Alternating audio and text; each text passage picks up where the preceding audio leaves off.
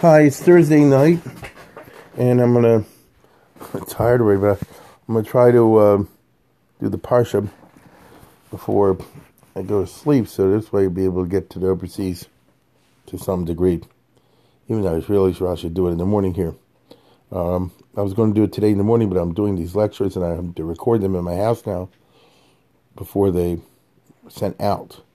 It used to be to give them live, but now it's a we're in the B C, we're in the Corona era, so I have to do it this way. Anyway, um, today's uh, talk is being uh, sponsored by the Kasorlos, Rabbi Kasorlo from um, Boca, who I had the pleasure of meeting in person, B C E, before the Corona era, back in February. Seems like a million years ago. I was in Boca uh, speaking there, and um, there's another Tukufa. Who, we didn't imagine you'd have the corona with the masks, the closings, the social distancing, and all the rest of it. And as you know better than I do, you listeners out there, it might be coming back double strength, vervase. So we live in strange times. So we thank Rabbi Kasorlo. We thank the uh, sponsors, who's dedicating this to his wife. That's very romantic. To his wife, Shoshana. And they uh, they happen to be on my Zoom. You know, I do a Zoom talk for my show and some other people every day at seven thirty for twenty minutes. And uh, it's the new the new normal. You can't give drushes in Shabbos, right? I don't know where you are. No sermons in Shabbos. You dive in and out. So what's the new form is being replaced around the world. Instead of doing a drush in Shabbos, during the week you do various Zoom-type situations. So I just shoot the bull in the Parsha four or five times a week. Anyway, Uh, but now, since Rabbi Kasorlo and his wife are on every day, I can't say over what I said in the uh, Zoom. But I, I, I'll share with you an idea that I always had, uh, which I don't think most people get. Maybe I'm wrong. Maybe somebody says this. We have in Matas and Massey the story of the two and a half tribes who don't want to go into Israel and they end up staying in the Transjordan. You know, Reuben, Gad, and Manasseh. Everybody knows that story. Tanai Kafel, the whole nine yards. Mikna, Rav, how you live, neighbor, roommate, God, and so on and so forth. Not necessary for me to explain that. But what it means is that um, otherwise, they, they did something wrong. And Moshe rebuked them. But Hashem in the end said, listen, if they'll go and fight in the army, okay, let them have what they want. So knows is a bidi even al-chachila. As Mac, the language of the Tanai Kafel was, that if you don't go and fight, then you have to Uh, not be on the other side of Jordan, but divvy up the land among us. Okay, fine. So what's the shot? They said, we have so much cattle and, and goods that there's not enough grazing land if we go on the other side of Jordan. Al Tavi Reina Vasei Yarden. However, if you give us the Transjordan area, the area that was occupied by the former kingdoms of Sichon and Og, since it was all wiped out, exterminated, it's empty. So it'll be good, a lot of grazing land. That, that's what it says. So, and let's put it this way. They had a point. God said they have a point. If he said they had a point, then the Rebbeinu Shalom like, I hear the Taina. You know, they do have a lot of stuff, Miknarav, and uh, it's a fair argument, which is interesting. Right? Why didn't God said, oh, you have little faith, how dare you do it? They didn't say that. He said, you know, as long as they don't use it as an excuse for, uh, you know, slacking off in their military duty, right? As long as we will fight in the front lines, you know, which they did. But let me be very clear over here. If you read the book of Joshua, you will see that when they, after the death of Moshe, when the Jews cross um, the Jordan, so they undertake the campaigns of Yoshua ben Nun against the Canaanite and Mori Prizi and all the rest of it. And uh, it's pretty clear, although not not explicit, that they slacked off. In the beginning of the book of Shoftim, I believe it lists all the places they did not conquer. I assume you all are listening to what I'm talking about. The Jews failed to take over Israel. They took over parts. That was a huge problem with their most profound consequences, but that's what happened. So by the time you finish the death of Yeshua and time of Shoftim, and even afterwards, if you looked at a map of Israel, you'd see like spotty, you know, spots. Here's a Canaanite area, here's a Canaanite area, there's a Canaanite area. So the Jews, it's exactly what happened nowadays than the modern state of Israel.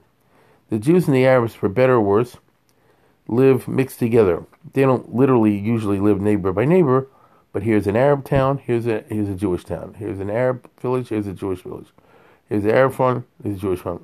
Isn't that how it goes in Eretz Israel? Particularly in the West Bank, but anywhere. Now, um, that was wrong. That's what they did. So, it took them seven years to conquer the land, meaning after seven years it kind of fizzled out. The way I understand it is, once a Shevet got its land, more or less, I repeat, more or less, they said, we're out of here, you know. Found the tribe of Zulun, and I went up north, I got some Zulun Karka. Now we're going to devote ourselves to settling the land, working out among our tribe. And you guys fight the rest of it. We'll be there in five minutes, you start without us. And so the army fell apart, little by little. And it's a sad story. And by the time it's over, this is my understanding of Book of Joshua. By the time it's over, the only people really left are the Reuben, Gad, Chatz, and Manasseh. Because they made an oath to Moshe Rabbeinu that they would stick to it to the end. And they did. And if you read in the end, end, last part of the book of Yoshua, Yoshua ben Nun says to them, I give you an honorable discharge. In other words, you guys have stayed to the end. Clearly, we're not going to conquer the whole country, because that's not what happened in the time of Yoshua. So he gave up, or whatever happened. I, you know, I don't know exactly. No, he does. But you guys, no time on you. You stayed in the army all the way through. And now this whole thing is falling apart anyway, and everybody's taking possession of their own particular karka, even though they're still leaning over a lot of geisha stuff, and even though it's going to mean a diminution of the amount of land available to each tribe. There's a story like that in the book of Joshua, where the Bnei Yosef, or Ephraim, or whoever, go to Yoshua and say, we don't have enough land, and he said, well, go conquer more. Okay? Go conquer more. Um, because you're supposed to. Uh, so even, you know, you have all that, but uh, Lamaise didn't finish the job. But Reuben, Gad, Chatz, and Manasseh stayed to the end, and Yoshua said, I dismiss you, go home, uh, I bless you, best of luck, take all your spoils, you, you, you're Makayim, your oath. So the story that begins in Matas Massey ends in the, in the book of Joshua, where Yoshua ben Nun says, you know, you, you fulfilled your promise, the Tanai Kafel and everything. Shine. But the question becomes like this. Where would they fit? Right? In other words, Reuben, Gad, Chatz, and Manasseh had a considerable amount of stuff. And as it is, there wasn't enough room for the tribes Kacha. And um, they're cramped. And this is the story of the Bible. Little by little, that's completely unclear to me why, or anybody, as far as I know. The Jews never did get around to conquering everything. Little by little by little, they did over many, many centuries. Which makes no sense to me. For example, David HaMelech was certainly a powerful guy. He had a huge army under Yoav. If anybody could have taken out these Canaanite situations, King David and Joab could have. And yet we find, if you read in Divrei HaYamim, that instead, King David, who had the military power to either wipe these guys out or chase them out, instead chose to use them as a slave labor force for projects associated with the temple, because David HaMelech didn't build the base of Mikdash, but he did everything but. This is a story that's told in great detail in Divrei HaMelech in the second part. And Yoshua, uh, and Shlomo HaMelech also. Uh, it says in the book of Kings, the Malachim, that he used the Canaanites and these others as kind of a slave labor force. You're not supposed to do that. And the Chumash Moshe makes it clear over and over again, either kill these guys or get them out of here. I don't want them around, God says. There'll be Litzidim, Litzidechem, Litzidim, Litzidechem, whatever the language is. It'll be bad news. And in spite of that, as we all know, Jews did not do that. Little by little, it happened. For example, if you're going by what's explicit, I repeat, what's explicit in the Tanakh, what did King David do in terms of getting rid of some of these uh, spots? The answer is, he captured the city of Jerusalem from the Yevusi. So that had been an area, a city that had not been taken, and now it was. If you want to really get down nitty-gritty, and I'm sure I must have mentioned it here, it doesn't even say in the, in the Tanakh that he captured Yerushalayim. I know it sounds funny because we all say Yerushalayim, Yer Dovid, and all the rest of it. Open the book of Shmuel and read, and tell me, it, maybe I'm wrong, but I don't think I am. you won't see the words that say that David uh, conquered Yerushalayim. It's funny. They talk about Mitzvot David, and they talk about Emek Raphaim. They don't talk about, you know, capturing Jerusalem. But let's say he did. Um, but nothing else. Why didn't David take out, uh, you know, I mean, the Chivi and the uh, Yevusi and all these other things, you know, whatever. Right? Amori. That's what happened. Similarly, if you want to get down to it, we know that when Shlomo HaMelech got married, one of his thousand marriages, uh, he married Bas Paro, and as a wedding present, Paro came with an Egyptian army to Israel, went after one of these little patches, these bubbles, these Canaanite cities named Gezer, and wiped it out. And uh, therefore Shlomo got the, the Karka. So, and that was the wedding present. So again, it's weird, because Shlomo was super powerful and rich, and why didn't he just uh, chase these people out, as it says in the Chumash over and over again to do, and Moshe Rabbeinu warns them repeatedly, you better get rid of him, you better get rid of him, you better get rid of him. But he didn't. If you go by the Chazal, they, the process unfolded very slowly, and the last Canaanite stronghold, whether it was the Canaanite, Amori, Yebusi, Prizi, you know, whoever it was, right? Whoever it was, uh, was in time of Yoram the Second, believe it or not. Because it says something to the effect, Hu Heshiv is a Gavul or something like that, and, in, in Malachim Beis. And uh, you look at it, it's a famous Chazal. It's in Yerushalmi and Chala, as I recall. That's one of the only things I recall from that. And they say in his time, so that's very late in Jewish history. In fact, the, the spiritual damage already been done. So let that be. Now, that means that in the time of Reuben, Gad, and Manasseh, Israel didn't have that much land. And now you have the two and a half tribes. And Moshe Rabbeinu was urging them, come on and settle together with us.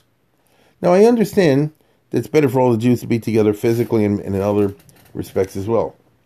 And that's not how the story played out. But what I'm asking is, what was the Havamina that they would come and settle among the other Jews if there wasn't enough land for anybody anyway? In other words, what would you have done with that Mikne Rav anyway, all that property and sheep and cattle? What would have, where would they have gone if there wasn't room? Now, one could answer, well, maybe if the two and a half tribes, I don't like this answer, I'm just saying you could, had moved in with their whole families, they would have been more stark in the war, and they would have conquered more of the land that wasn't conquered, and Mela would have been moved from them. That's like a high school answer, in my opinion. I'll tell you what I think. And I don't, I don't, I don't see anybody say this. And the reason I don't, uh, maybe I'm wrong, but I'm just going with what I know. And that has to do with the fascinating phenomenon of Lebanon. In today's Parsha, double Parsha, you will see that God very interestingly delineates the borders of Israel. Right? The borders of Israel. Uh, Minach Mitzrayim until, uh, you know, all the way up north, Turi Amnon, that they call Nigumar, the Manas Mountains. Uh, get, get an R E cap on Chumash. I'm serious. I mean, you can go online and do it also. Look up a big biblical Israel, something like that. Because this is, any Christian will know this. You... And, you know, it says in this week's Parsha, V'yotzer Chatzar Gvul, V'yavar Einon, and Zifrona, and this and that and the other, Ma'alei Akravim. I mean, we know these places, more or less. And so, a map is drawn by God, meaning a line from, uh, you know, Nachem Mitzrayim and all that, which takes in the land that you and I call Israel today. It does not include the Ever Yarden. It also does not include the Negev, if you take the trouble to look. I repeat, does not include Negev except the very northern northern part, the Midbar Tzin. Um, but what happens? So, so basically, the line runs from the bottom of the Dead Sea all the way straight up to the north, through the Jordan River up to the Kinneret. All right, so far you know what I'm talking about. Now, what about when you get north of the Kinneret? It's very interesting. It takes in basically Lebanon and the whole Syrian coast, depending how you draw the map. R A. Kaplan is rather modest, as I understand it, and where he draws the map. In my opinion, it should go all the way up to uh, where, uh, what do you call it, the Bay of Exendron, you know, uh, Antioch, used to be. Um, I don't know if you know this, probably you don't. If you look on the map, the Rebbeinu Shalom works in funny ways, and you have two countries, as I think we know today, Syria and and Turkey. They both hate Israel, at least Erdogan does. Israel is supposed to stick it to Israel, and if they combine their forces, here's what we get hacked at SARS, because Turkey's a mighty power. It's not like one of these Arab countries. It was a NATO member. And the Turks have a history of being good fighters throughout history. The only thing is, um, Turkey used to rule the Middle East. When the Turks w- lost the First World War, all their land was stripped from them except for Turkey. And Syria was given to the French, Syria and Lebanon. In nineteen thirty-eight, the Turks said that uh, that little area, uh, to, right near the, Tur- the border between Turkey and um, and Syria, along the Mediterranean coast, Alexandretta, Skenderun, the Alexander Harbor, um, they won it. And I forgot why, but France gave it to them, because it wasn't French anyway. I mean, the French didn't give a darn. Um, it's Syria. Who, who cares? And so, if you look at the map, you'll see Turkey is that whole Turkish peninsula, plus a little finger into Syria. Oh my goodness, do the Syrians hate this? And I don't blame them. And the Syrians have sworn to get it back, and that's like a gigantic um, uh, period between Syria and Turkey that'll never go away. And the Rebbeinu Shalom made that in nineteen thirty-eight, said until today, almost one hundred years later, the two countries can never really combine. They can combine temporarily to go against Israel temporarily. Really, they're more angry at each other than anything else. So in other words, Assad, the president of Syria, will, has sworn he'll get that uh, piece of land back, and Erdogan has sworn that no, they won't.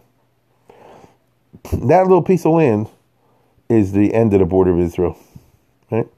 But even if you go like the Aryeh Kaplan map, and you're more uh, modest, basically, if you read, you'll see that the borders of Israel, that are supposed to be the borders of Israel, is Lebanon, plus a, a, a chunk of Syria, right? Now, um, what happened? No Jews have ever did, gone there. Yoshua ben Nun didn't do it. David HaMelech didn't do it. I repeat, David HaMelech did not do it. He was allies with the rulers over there, the Phoenicians. Shlomo HaMelech didn't do it. The Maccabees didn't do it. It's just interesting. No one made an attempt to add that area to Israel, even though that's part of God's command. After all, in this week's Parsha, you have the famous Ramban, who said, the mitzvah of Eretz Yisrael is v'horashtem v'saretz v'shoftim bo, which means it's an obligation Ramban holds in his Hasagos on the Sefer HaMitzvos, if I recall correctly. Then every generation, the Jews are supposed to try to, to strive to conquer and drive out the Arabs from, from Israel. I kid you not. Take a look, you'll see. The Rambam very famously does not mention Yeshivar's in the six hundred thirteen mitzvahs, and Ramban takes them to task for it, et cetera, et cetera. Um, if you're really interested in this kind of stuff, there's that book, Mitzvot Melech, is that what it's called? Mitzvot Melech, from Siman, is really excellent. And I remember seeing he has a nice little piece on there in the Hasagas Ramban. Whatever the case is, um, this is supposed to be part of Israel. Now I'm going to tell you the interesting thing.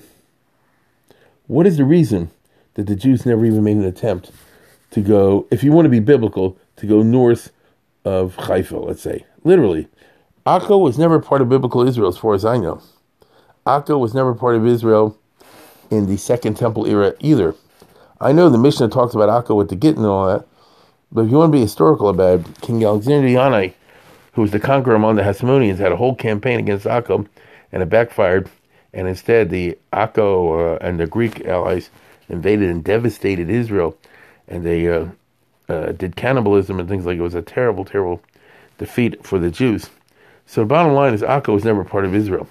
Kal v'chomer or anything north of Akko.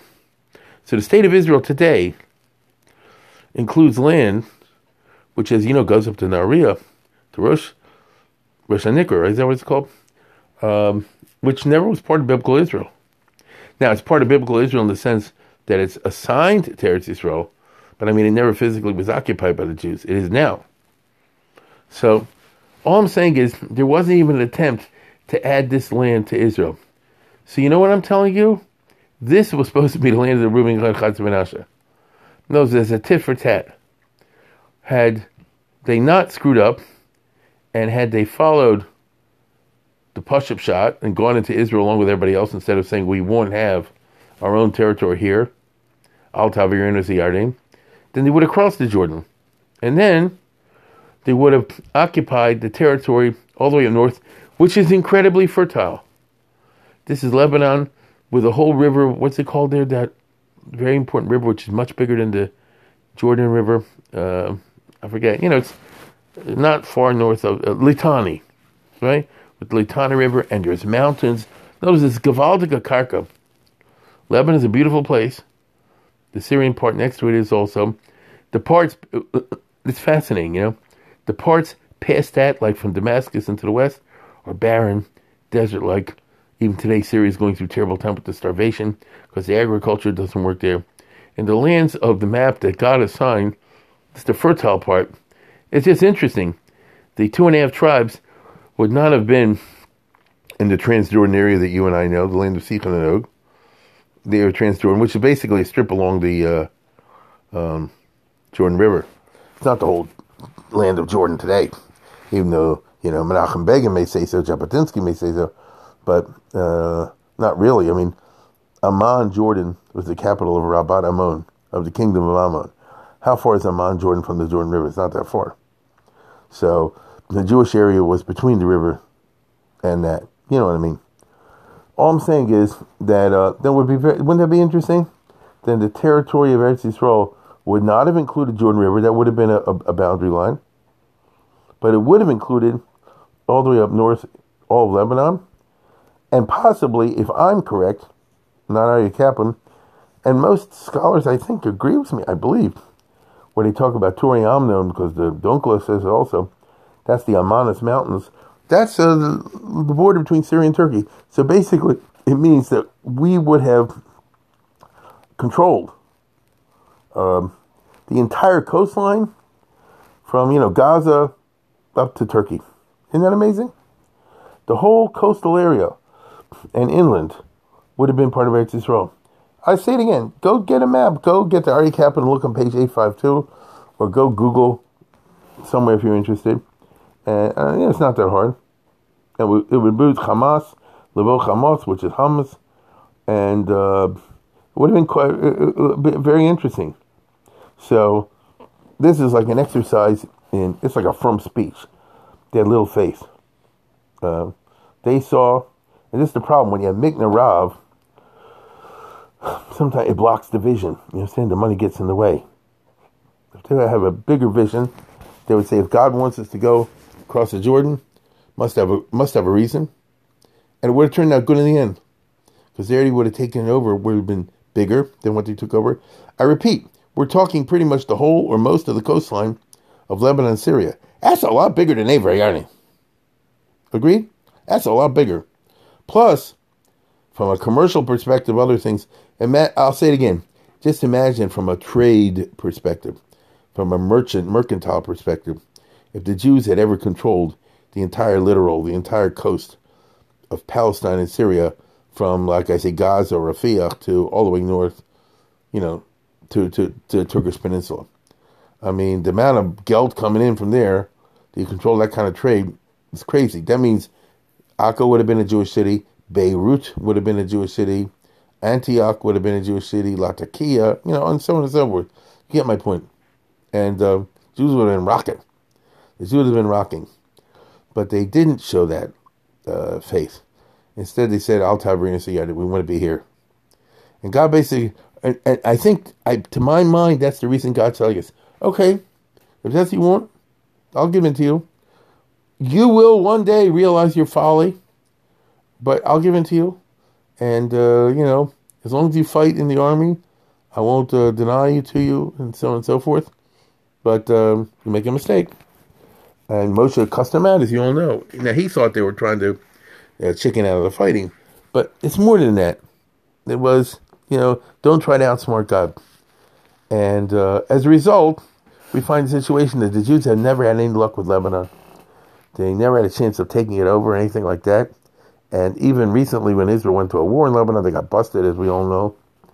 Uh, it's just fascinating to me because in the Tanakh, the borders are laid out pretty heavy, you know, pretty clearly. I'll repeat, they didn't include the Negev, although the state of Israel has a Negev.